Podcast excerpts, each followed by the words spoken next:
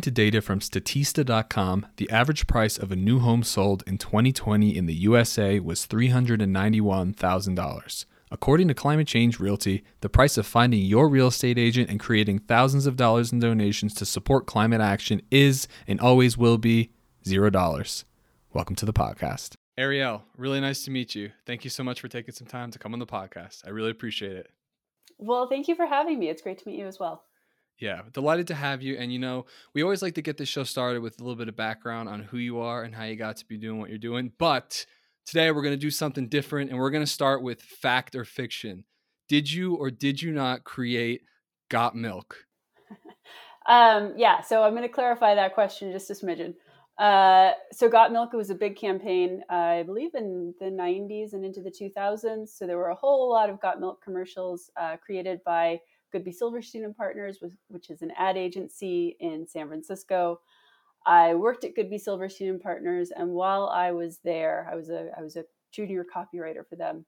While I was there, I created a Got Milk commercial for um, the women's U.S. soccer team. The uh, uh, I'm drawing a blank. The whatever the uh, big event was, um, the Women's World Cup. That's the that's the term I was going. To. It's a big one.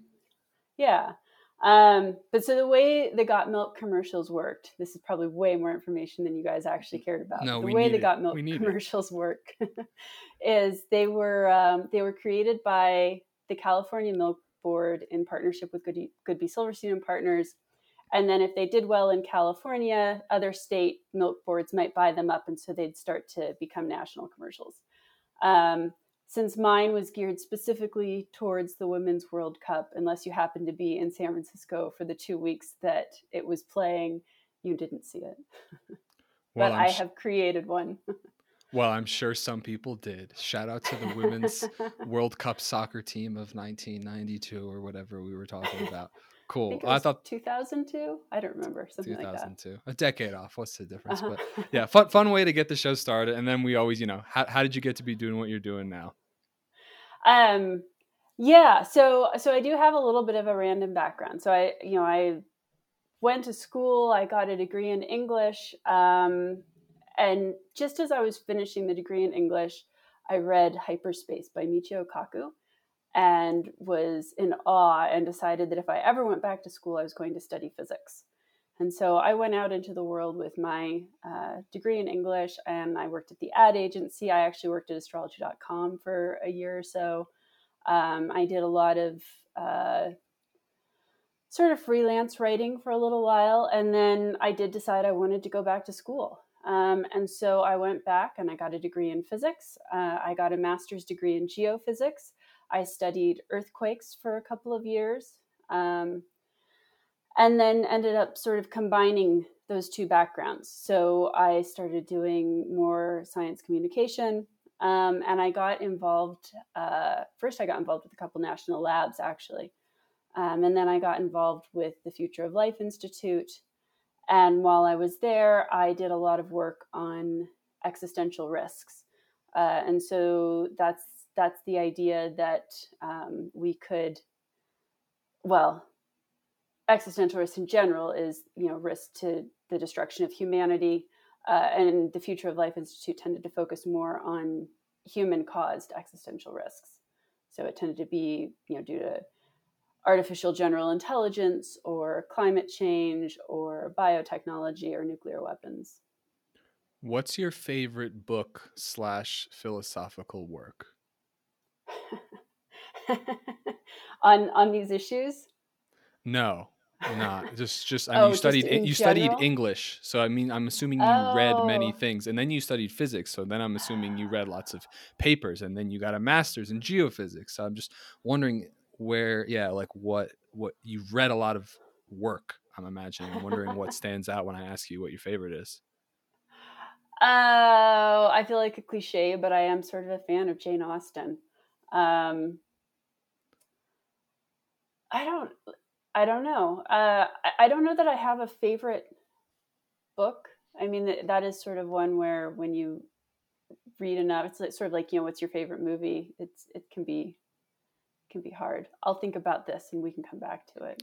No worries. Yeah, I haven't read many books, so I do have a very easy favorite, Oh. and it's Principles by Ray Dalio. I don't know if you've heard of that book. Mm-mm. It's just about it's just giving you like maxims of how to lead a successful life from the founder of the most successful hedge fund of all time. And he very logical thinker. He's like, if you want to achieve this, then you should do that. And then the whole book is about it's like his autobiography, and then it's his principles on how to succeed just generally in life. And then he goes into his work principles of how he's built his company to be this idea meritocracy where the best ideas win. It's not an autocracy where one person says what to do it's an idea meritocracy where the best ideas determine how they're going to move forward. But How do you my, determine what the best ideas are? By by using believability weighted decision making to prioritize ideas. So, for example, if you and I were to have a conversation about um, how to sell your house, I'm more believable because I've sold more houses than you. So, so like if it's a voting system, maybe. And this is is personal for a house, but like if you were another realtor and you sold ten houses and I sold one, you would have five votes and I would have one in in a discussion of twenty people talking about what's the best way to sell the house. Does that make sense? Mm-hmm. Mm-hmm. Yeah. So how how from what why English initially, and then how did you? What was it that sparked your interest in like science and physics? so so yeah, I didn't get into this initially, but the English was actually a fluke. I was studying science to begin with. Okay. Um, I went to I went to the University of Wisconsin for two years, um, and I was studying. I think I was studying zoology. I don't remember exactly, um, but I was I, I I liked reading. I loved reading, and so every semester I made sure I took an English course because I was fairly confident that if I wasn't being forced to read for class, I wouldn't be reading at all. Um, and two years in, sort of, this is a much longer story we won't get into, but I ended up having to transfer schools and I went to the University of Oregon. Um, and I was, they didn't have a zoology program there at the time. And so I was sort of going back to biology and they had different course requirements. And I was in my junior year and I was like halfway through my junior year and I sat down with the guidance counselor and, um, and she was looking at my you know the transcript and what i had done so far and she was explaining to me that in order to get a degree in biology i still had two and a half years plus summer school um, if i was going to to complete the degree and then she kind of looked at my at her computer funny and she was like oh you could get a degree in english and graduate on time without any extra summer courses and that's how i have an english degree nice. So you've always been interested in science. yeah yeah Yeah. When then, what led you to eventually start to focus on existential risk mitigation? So that was that was primarily the job at, at FLI. Um, certainly, studying earthquakes, I got a little bit into just a, a little bit better understanding of how society thinks about risk. Um, it's not something that I actually studied, but it, it's you you sort of it's there in the periphery when you're studying earthquakes. Um, so I was I was certainly interested in it, and then yeah, the job at FLI is that's what they do, and that's sort of how I got into it. So, what is Future of Life Institute, and what was your experience like working there? Yeah, so the Future of Life Institute is an organization that that they're they're sort of a do tank more than anything else that and research uh, grant making institution that focuses on existential risks uh, primarily associated with artificial intelligence, but also just existential risks in general. Um, and so while I was there, the two biggest areas that we looked at uh, were artificial intelligence um, and nuclear weapons. And so they actually got, I want to say they got about $10 million in funding from Elon Musk in 2015 for AI safety research. Um, and then uh, they got they got support from from other groups as well, but that one was specifically for AI safety research. And then they've they've gotten another big grant uh, donation since uh, since I left, um, and I was there for about four years. Uh, and it was it's a really it was a really exciting place to work. Uh, I got to get involved in a lot of really interesting projects, um, meet a, a, lot of just really amazing people. Uh, the the FLI team is a really uh, fun group to work with. What was your role? it was sort of ever evolving. Um, That's fun. it was technically like I think I brought, got brought on to be like their news editor or something like that, and then it sort of quickly expanded into director of communications and then director of communications and outreach. And I was really involved in just about almost everything they were doing, not everything, but but nearly everything. Um, it was a very very small team, so it was very easy to wear many many hats. Cool. All right, let's talk about what's going on now. What what what is Tango Future and what um what made you want to start this organization? Yeah, so Tango Future is an organization that I launched with Susi Snyder, and Susi is one of the people that I actually met through uh, FLI. Uh, she was working on a campaign called "Don't Bank on the Bomb," and she was also um, the president of the board of the International Campaign to Abolish Nuclear Weapons. Um, they actually, I don't know if you're aware of this, but there is actually a treaty passed now at the United Nations that has made nuclear weapons illegal. Uh, her her organization um, was very instrumental in getting that passed, and they actually won the Nobel Peace Prize in 2017. So, a little bit of information about her. Uh, awesome. But so so she, yeah. So she and I were both working. I, I was helping her with some of their efforts, and then she and I were both sort of working in this UN space, um, and we experienced firsthand you know sort of what what you he- hear a lot about um, sort of this idea that policymakers uh, do not always understand how emerging technology works. They don't understand how policies that they're creating around emerging technology might impact people. They don't usually understand how the technology itself might impact people around the world. Um, and then on the opposite side, people who are developing the emerging technologies usually don't understand how policy works. Uh, they also often don't understand how their technologies may impact uh, different communities around the world. Um, and we wanted to start looking at how to address the, the communication and knowledge gaps between those groups of people. Uh, but when we started you know, looking at that more, we realized that this is a problem that exists across all sorts of different sectors. It's not just between you know policymakers and emerging technology or people developing emerging technology. We see it uh, between policymakers and scientists. We see it just among different fields in science. We see it uh, between you know people in different uh, business sectors, um, people people in arts and communication who would usually be very good at helping you communicate these ideas aren't usually part of the conversations. So so what we wanted to do was start looking at how can we help address these communication and knowledge gaps across all of these different sectors more effectively.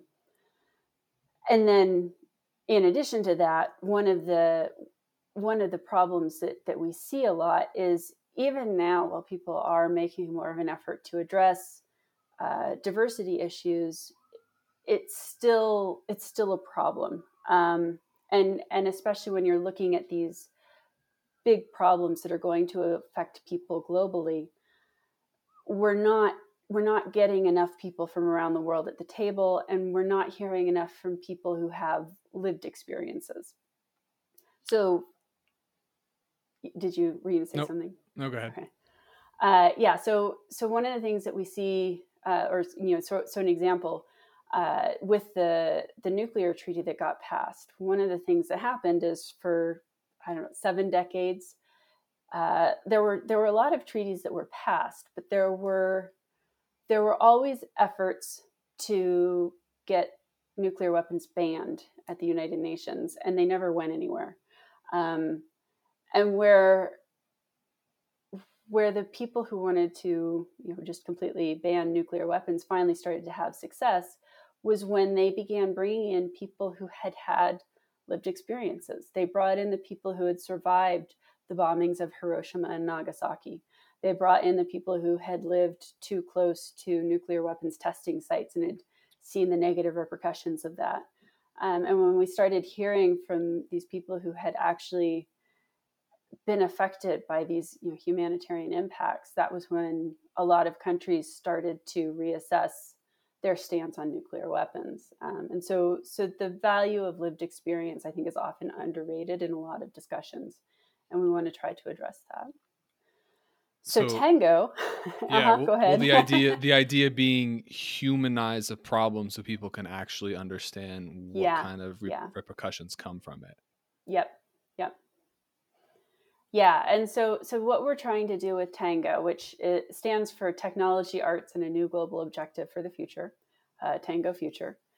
Um, what we're trying to do is is a couplefold. So one is just to create this database of people, especially women and, and people of color from around the world, who either are experts in their fields or who have those relevant lived experiences.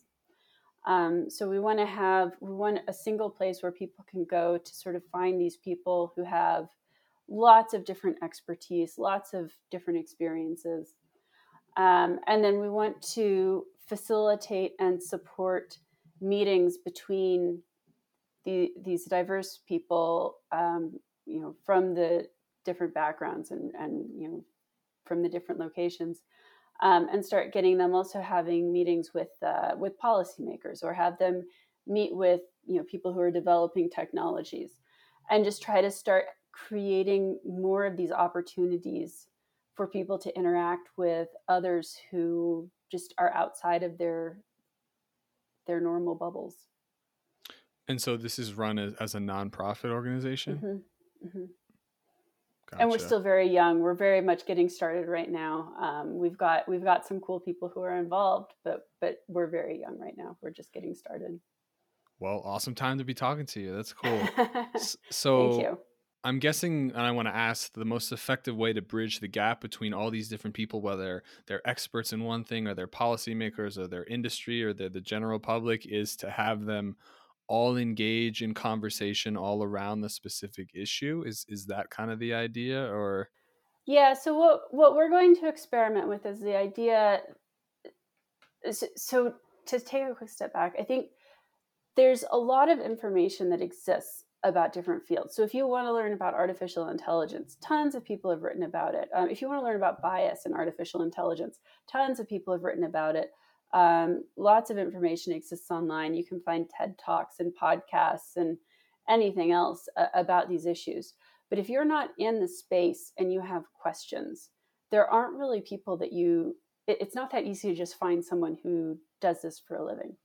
And so, what we want to try to do, and then on, on the opposite side as well, if you're in that space of AI bias, you actually may or may not have had that much interaction with people who have been impacted, especially if some of the the ways in which people are impacted by the technology is um, triggered by cultural differences. And so if they're from a completely different culture you may not have interacted with them. And so what we want to try to do is experiment with the idea that giving people a chance to interact with and ask questions of and answer questions um, you know ha- having these conversations actual conversations with people from other fields from other parts of the world can hopefully help address a lot of these gaps so that we can start uh, talking. I think I think the interaction is what's often missing. So if I'm like a weapons manufacturer, I think I have like huge big fat pockets from like the military industrial complex. Why is someone like that going to come join a round table with a bunch of people from around the world to talk about potentially decreasing the amount of purchases of their product? So I mean, to a certain extent, you may not be the target audience, to be honest. Um, I think, I hope that that's not the case. I think that there are a lot of people, uh, say, in the weapons industry who um, are still interested in having those conversations, in hearing from people who might be impacted. I mean, I, I think I, I do you know the people that I've met in the weapons industry still want to make sure that their systems aren't you know inadvertently killing civilians or inadvertently killing the wrong people. Um, that is something that they want to to try to prevent. Uh, so so I, I think I, am hoping that that we will still be able to get people like that into the conversation.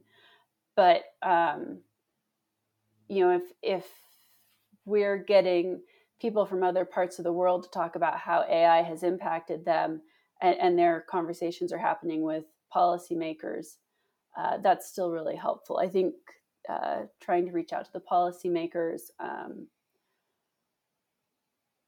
I, I, think we'll probably start with the lower hanging fruit, the people who are actually interested in hearing from these other groups, uh, and then hopefully prove that this is a valid uh, approach. Yeah, I think their weapons are probably purposely killing civilians, but that's that's a discussion for another another podcast. Yeah. um, is there a specific issue that you're working on at the current moment? Is it yeah? Is there some particular topic that you're you guys are focused on right now? For Tango, uh, yeah. no, not really. So okay. so what we're trying to do, we're not trying to say that X, Y, or Z issue needs to be addressed. We're saying we need to hear from other people to understand how oh, okay. X, Y, or Z issue is impacting them. Um, and what are you doing at uh, in your consulting practice? Is that right, Mag Ten? Yeah, yeah. Uh, I work with different nonprofits, typically in this in this same space. Uh, so FLI, I was working as a consultant when I was at the Future of Life Institute. Um, I worked with an organization called AllFed, which helps. Um, they're they're doing research and they're doing more outreach to try to ensure that people have access to enough food and nutrients if we do end up uh, facing an existential risk. So, um, you know, if if there is nuclear war and we end up in, in, a situation with nuclear winter, how do we make sure that the people who have survived still have enough food? Um, or you know, same with an asteroid impact or a super volcano or something like that. Right. Sorry, just sec. No worries. use my voice. No, yeah, no, you're all good. Yeah, let's let's kind of talk about some some of these issues that you're pretty well versed in because I think they're all really interesting. If you uh, toss aside the whole existential fear of death thing, um, so let's talk about what is AI and like the essential risks and opportunities presented by this type of technology. Yeah, so artificial intelligence it's funny you asked what it is because i've i've been in so many conversations lately where no one has good definitions but hmm. it's it's essentially um, types of computer machine learning um, that that enable the system to figure out how to approach a problem without a human making that decision for the for the system um, so a very very basic example are you know just like a Google search. Uh, their algorithms figure out which uh, website you want you most likely want to see based on the words you typed into your search, and no one programs uh, the algorithm to say if someone puts X, Y, or Z into the search, then this is the these are the websites you present. The the algorithm has to figure it out on its own.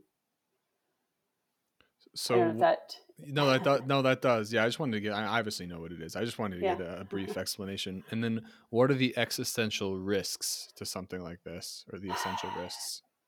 Yeah. So, so the the existential risks that people worry about with artificial intelligence is what happens if it it achieves human level or greater intelligence. So right now, most artificial intelligence is what's called narrow. So it can do a specific task, but it doesn't have the same general intelligence that a human does. So the example that I use is, um, you know, you can program or you can teach a, a, an AI system to learn to play chess. You can teach an AI system to navigate through a city.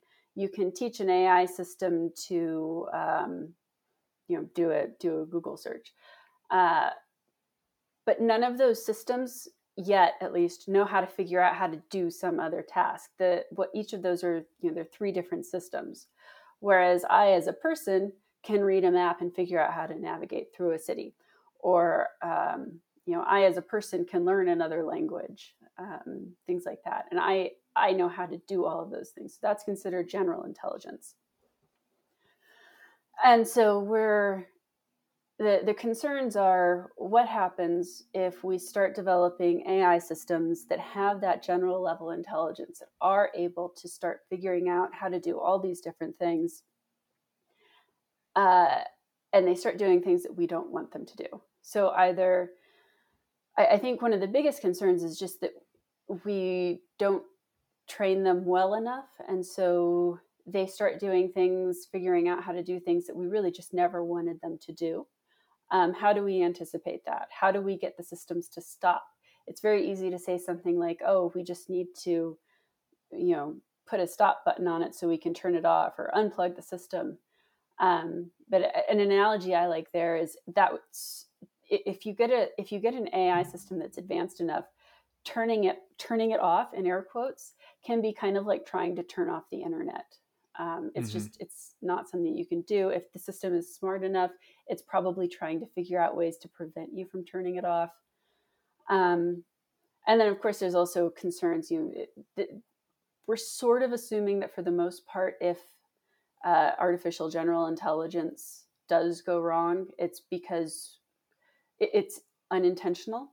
Mm-hmm. Um, but there are always concerns that someone will intentionally design an AGI that does bad things.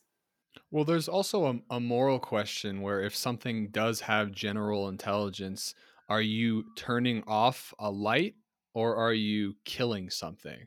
You know?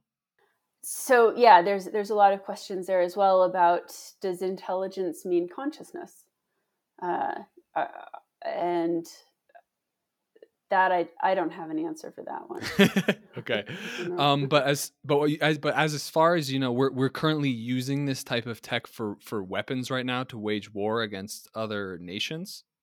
No. No. No. No. No.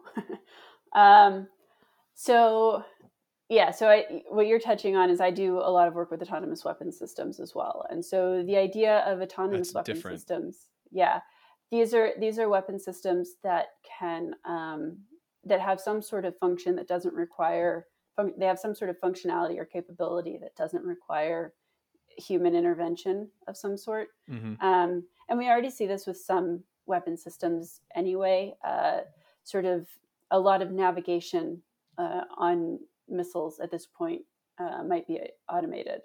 Um, there's there's a bunch of other things that that do currently exist. There are uh, entire systems that that are fairly automated where where there's a much bigger debate is is it a human or a machine that's making the decision to take a human life um, and right now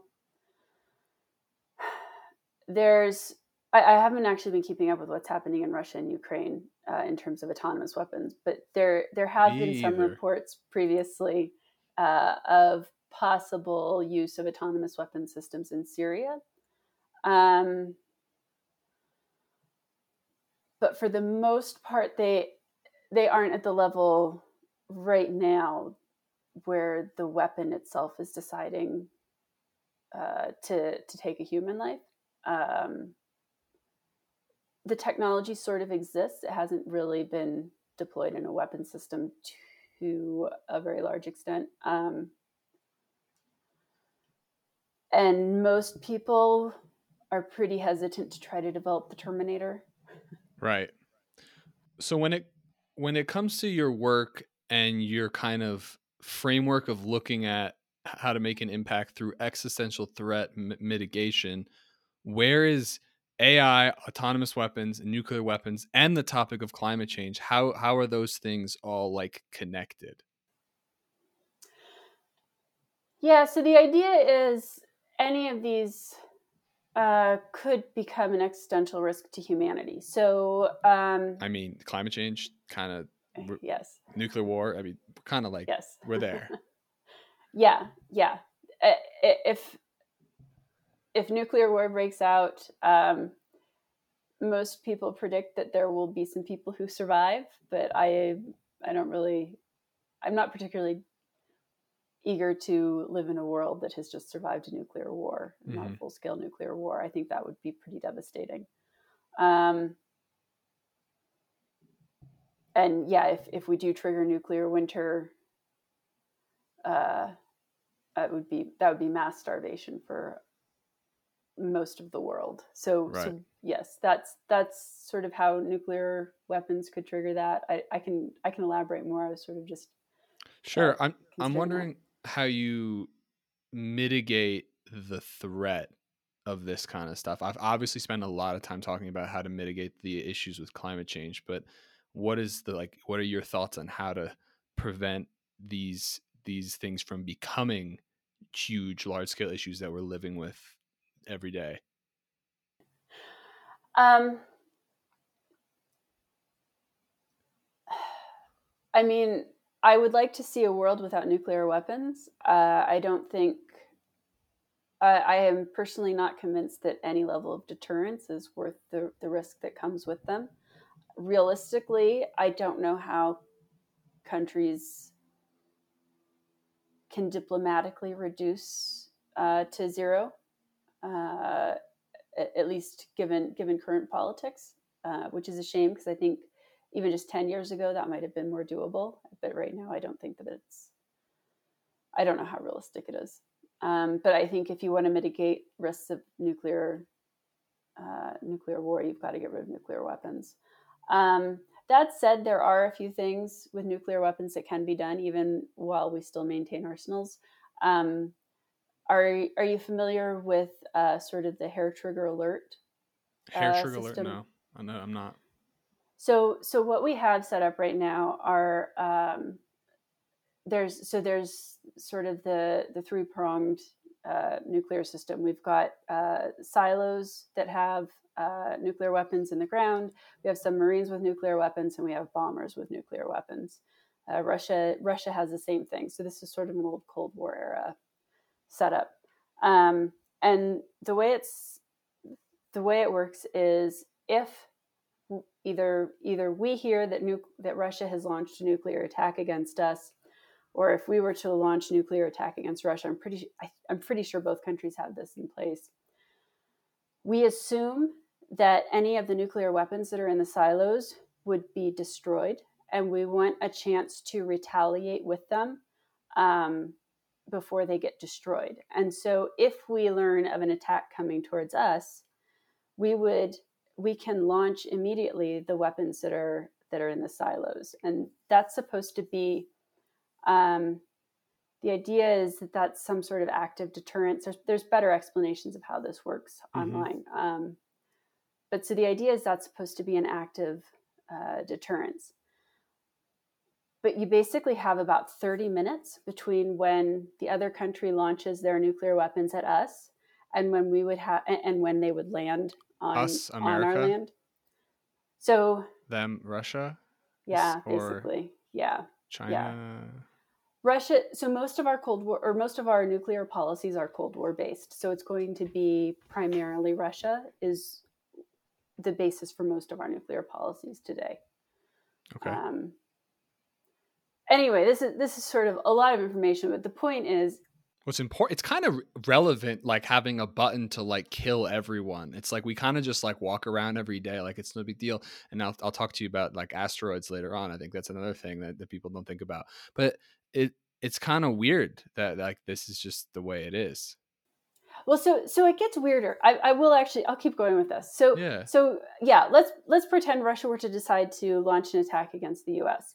It would take 30 minutes from when the the weapons were launched from Russia to land on American soil, and so um, that would give us, you know, that means we've got 30 minutes to decide whether or not we want to respond by launching uh, the weapons that we have in the silos.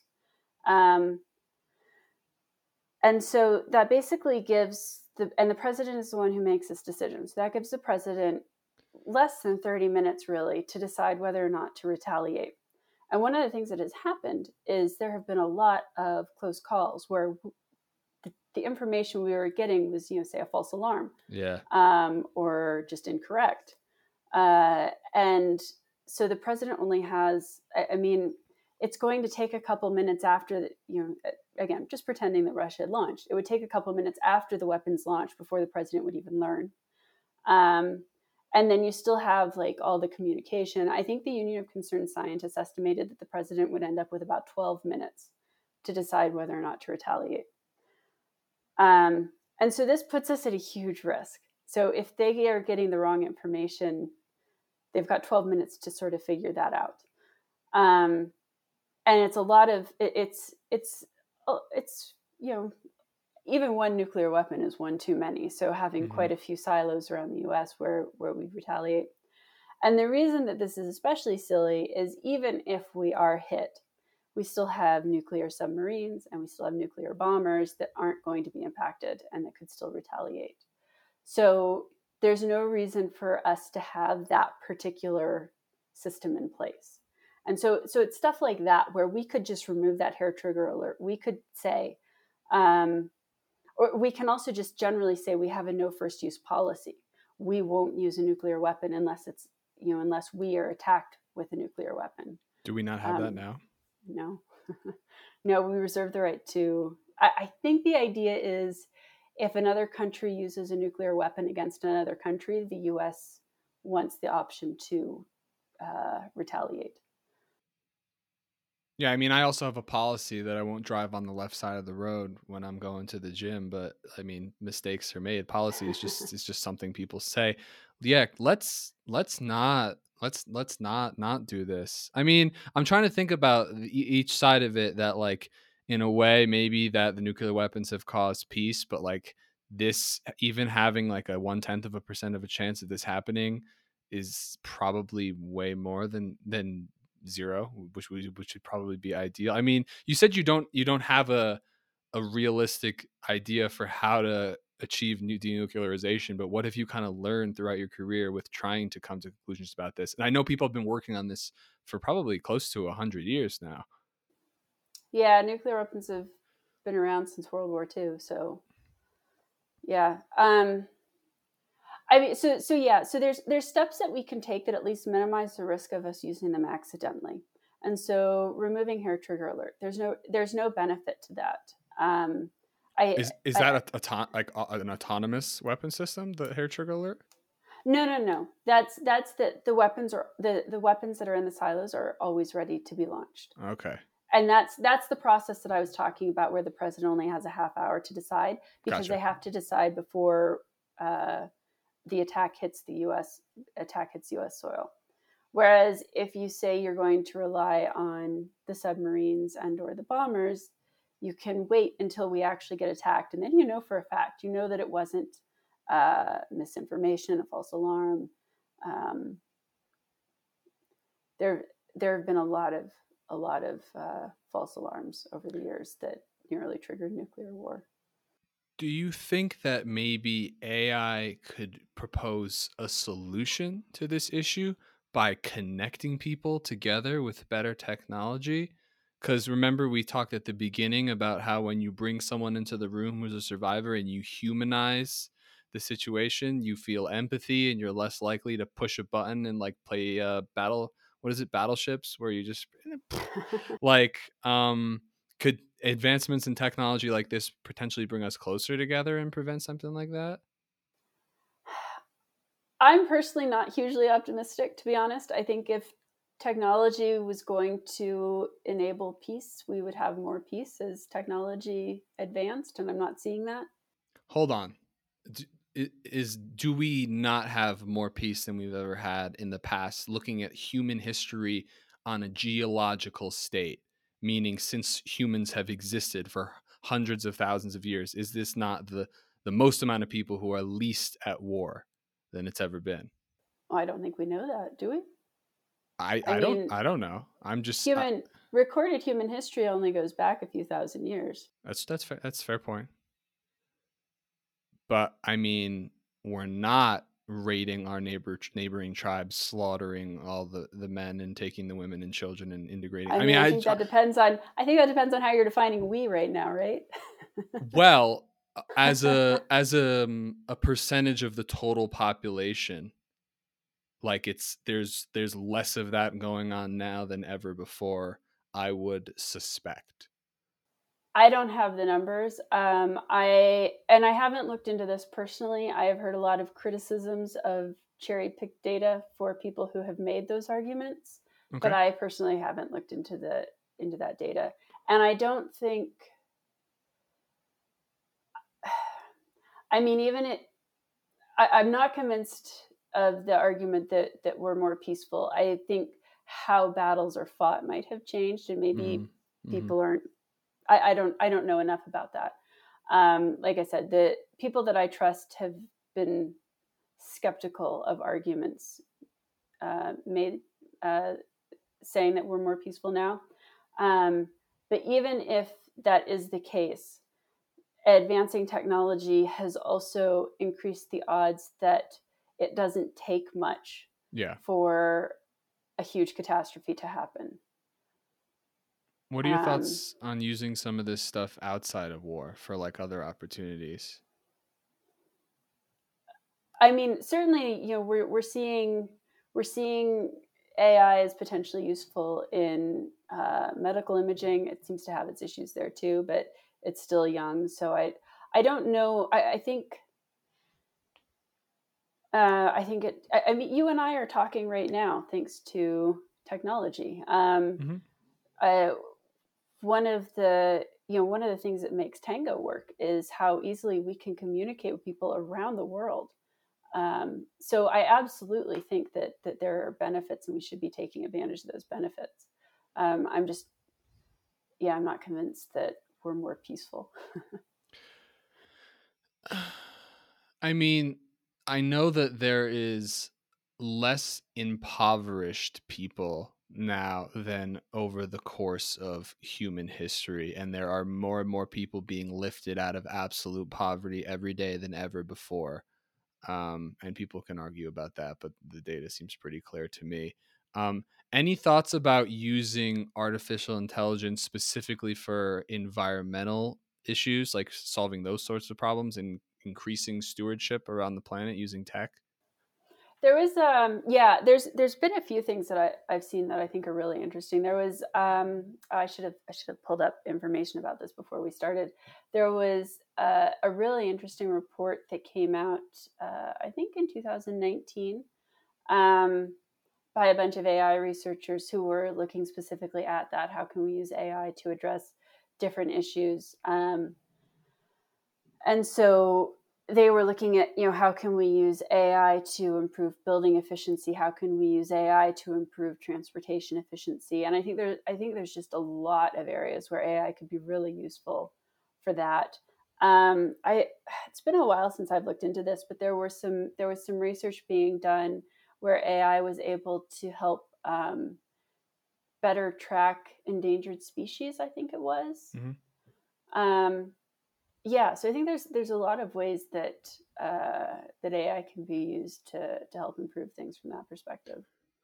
What do you think is the the connection between war and like climate change or the deterioration of the natural world?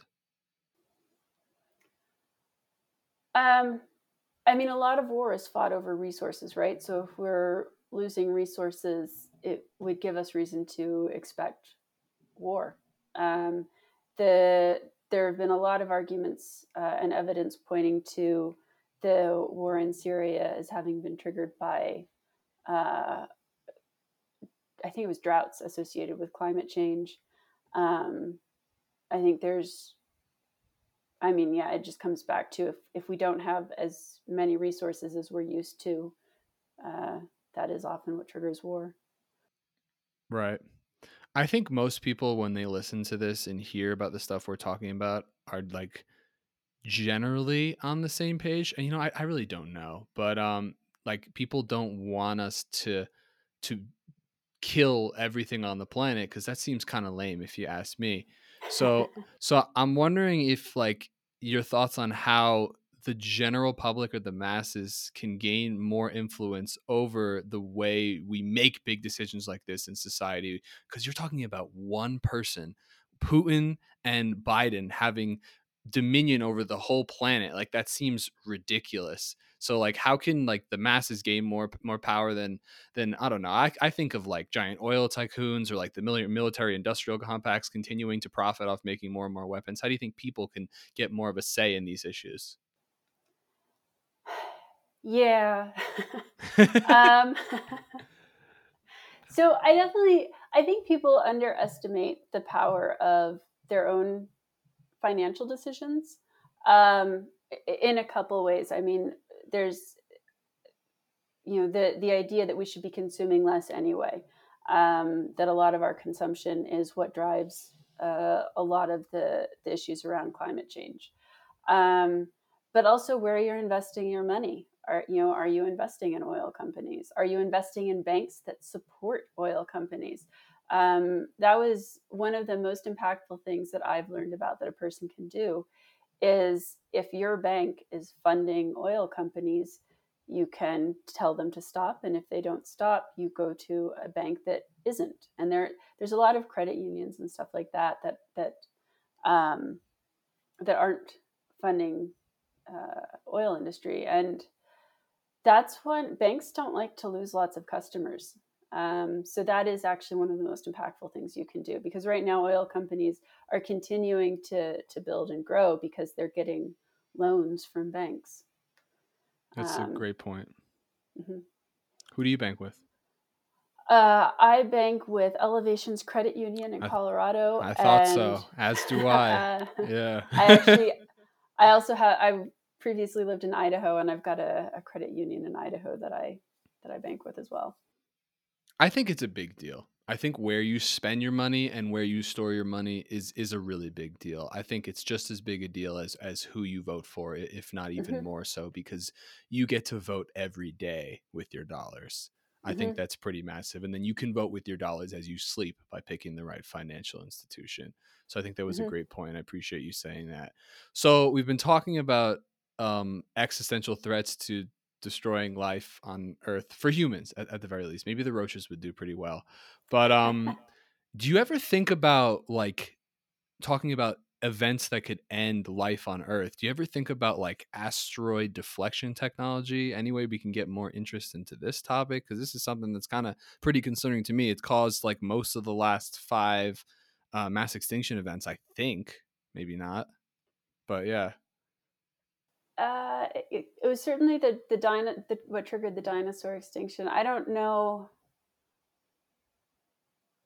I don't. That's that's actually a good question. I don't know enough about the other extinction events. I don't remember if they were asteroids or not.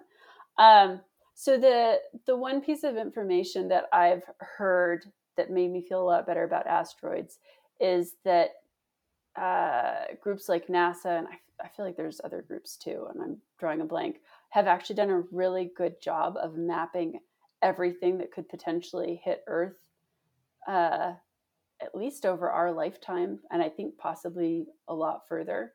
Um, and nothing seems to be posing a risk right now. Now there there is always a chance that we're missing something or that something comes out of nowhere.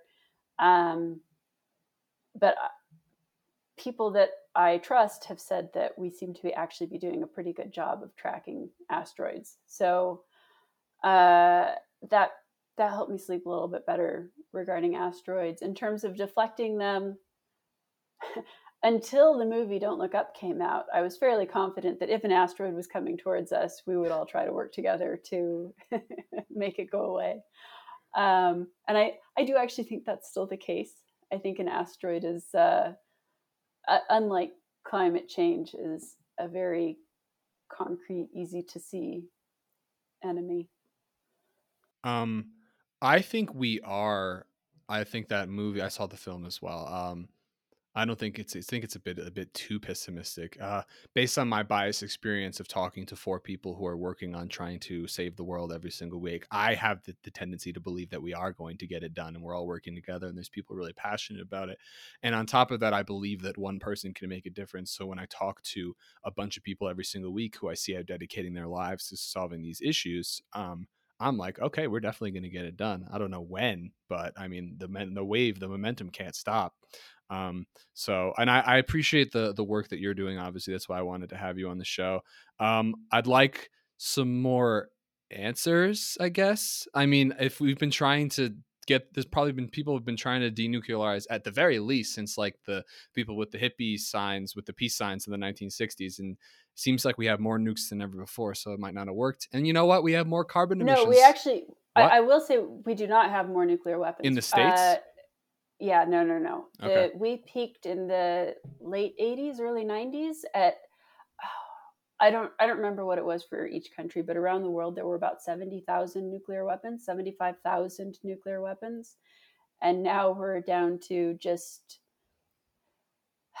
fourteen or fifteen thousand, which is still plenty Huge. to destroy everyone on Earth. Like you'll kill everyone on Earth if those get launched. Um, but yeah, we're we're actually there's a lot less. It's uh, it's just that it's all of it is, is sort of ridiculous because yeah, you can kill everyone on Earth with that many nuclear weapons if you want to.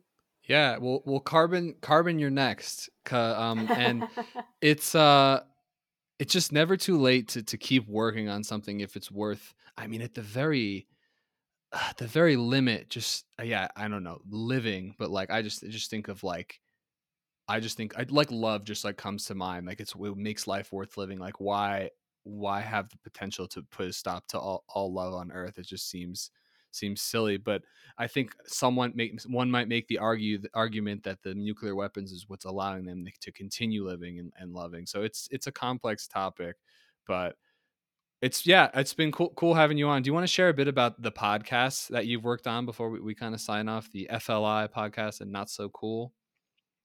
Uh, yeah. So uh, it, to clarify, it has I, I last did interviews for them in 2019. Um, but the FLI podcast is great if you want to learn more about them. They've Oh, it's uh, Future Lucas Life was a Institute. host. Yeah, Lucas was a host for a while, and I think they're getting someone else now. I don't know enough about what's going on with that, but that's a really great podcast. Uh, obviously, I think the episodes I did were great, but um, if uh, if you want to uh, to hear others, they've been they've been happening regularly. Uh, I think we started them in 2016. cool. Um, and then the Not Cool podcast was uh, a series that I did where I interviewed uh, climate experts uh, from around the world on a variety of topics. I think I ended up talking to over 30 climate scientists. Um, and we talked about everything from how to communicate about climate change issues to the AI stuff about how AI can help us address climate change issues um, the impact of forests, the impact of methane and, and other other uh, gases besides carbon, uh, greenhouse gases. Um, finance that came up in a couple of the the episodes. Um, sort of the the city impact and local impact and how to uh, um, how to become more resilient to climate change uh, there were there were just a ton of great episodes. I highly recommend that. And I'm I realize I'm biased, but I thought it, I had so much fun. Well, being biased is fun. What what what were your some of your uh, biggest takeaways from working on the the not cool podcast? Not so cool. Not cool. It's a not cool podcast. Okay, okay. Um, the banking one was actually one of those that that came up in one of the, the episodes that I did. Uh, so so definitely the changing your bank. um, the I, I think understanding forests. The forests one was actually um, a, a really interesting one for me. Um, we did do one on uh, climate change and conflict that that had. I'm trying to remember what some of the outcomes or what some of the things we discussed were. And I'm sort of drawing a blank on that one, but the, the interview was very interesting. There were little facts that like I might have known, but just hadn't really dawned on me. Um, so things like, uh, um, you know, as as weather gets hotter, uh, it means that roads get damaged more easily, and concrete and you know asphalt is one of the most carbon intensive things you can uh, that we're using. And so to have to be repeatedly fixing roads with something that is making the situation worse, like there's just there's a lot of um, sort of cyclical things that that just keep exacerbating that that come up in a bunch of these different episodes. Yeah, well, the thing is about the roads is that they're built to to be within a certain like temperature range, and then that is Mhm. like widening now, which will like mess up the roads. If is, is that what Mhm. you're talking about? Mm-hmm, mm-hmm. Yeah, Yeah, cool. yeah. Right. So, where can people find that those podcasts or that podcast? Um, if you just do a, I think if you just do a Google search for either the FLI podcast or the Not Cool podcast, I think they should come up pretty quickly in a Google search. Right on. Um, or if you go to the go to the futureoflife.org, um, I believe they have uh, in one of their menu items you can you can find their podcasts. Cool. Well, Ariel, thank you for coming on so I could talk about something that's not explicitly related to the environment. it's kind of very a human nuclear weapons are kind of a very human human thing. Um, so it's interesting to get your perspective on that. Any final pieces of advice for young folks who are passionate about building a better world or living in a world that doesn't that still has billions of people instead of like a couple thousand? um, cockroaches. Yeah, I I think so actually, I'm going to advise people to do something that I'm guilty of not doing, and that is contacting your representatives. Everyone I talk to hears or tells me that that's actually one of the most effective things you can do. The representatives listen when when you contact them. Um, so I would I would recommend doing that. I need to get better about it. I think that's a really good piece of advice. The people from something Colorado called me. yeah, so th- they called me and they asked me to call my representative, and um, and I was like, sure. You know, I cold call for my business, so whenever someone cold calls me, I'm like, hey man, what's going on? Like, how you doing? And they're like, whoa, like why is someone like happy to hear from me? And I, I did what she said. She asked me to ask a senator to do something about some bill, and then this the or the, the representative called me back like a week later. It's like, hey Ethan, just want you to know, like we did it. Like we did the thing that you asked. So like call us back anytime. We'd love to hear from you. So you're you're like you're bang on. I think that's great advice uh, mm-hmm. for people who are looking to achieve impact. And I I really appreciated your time today on the podcast, and I appreciate what you're doing. And I hope that you can um, you can get denuclearize the world for us. I'm, I'd, give, I'd give you big props for that. Thanks. yeah, you're welcome. Fingers crossed. cool. I'm, I'm rooting for you. So thank you, thank you for your work, and thank you for your time. And everybody, we'll see you next week.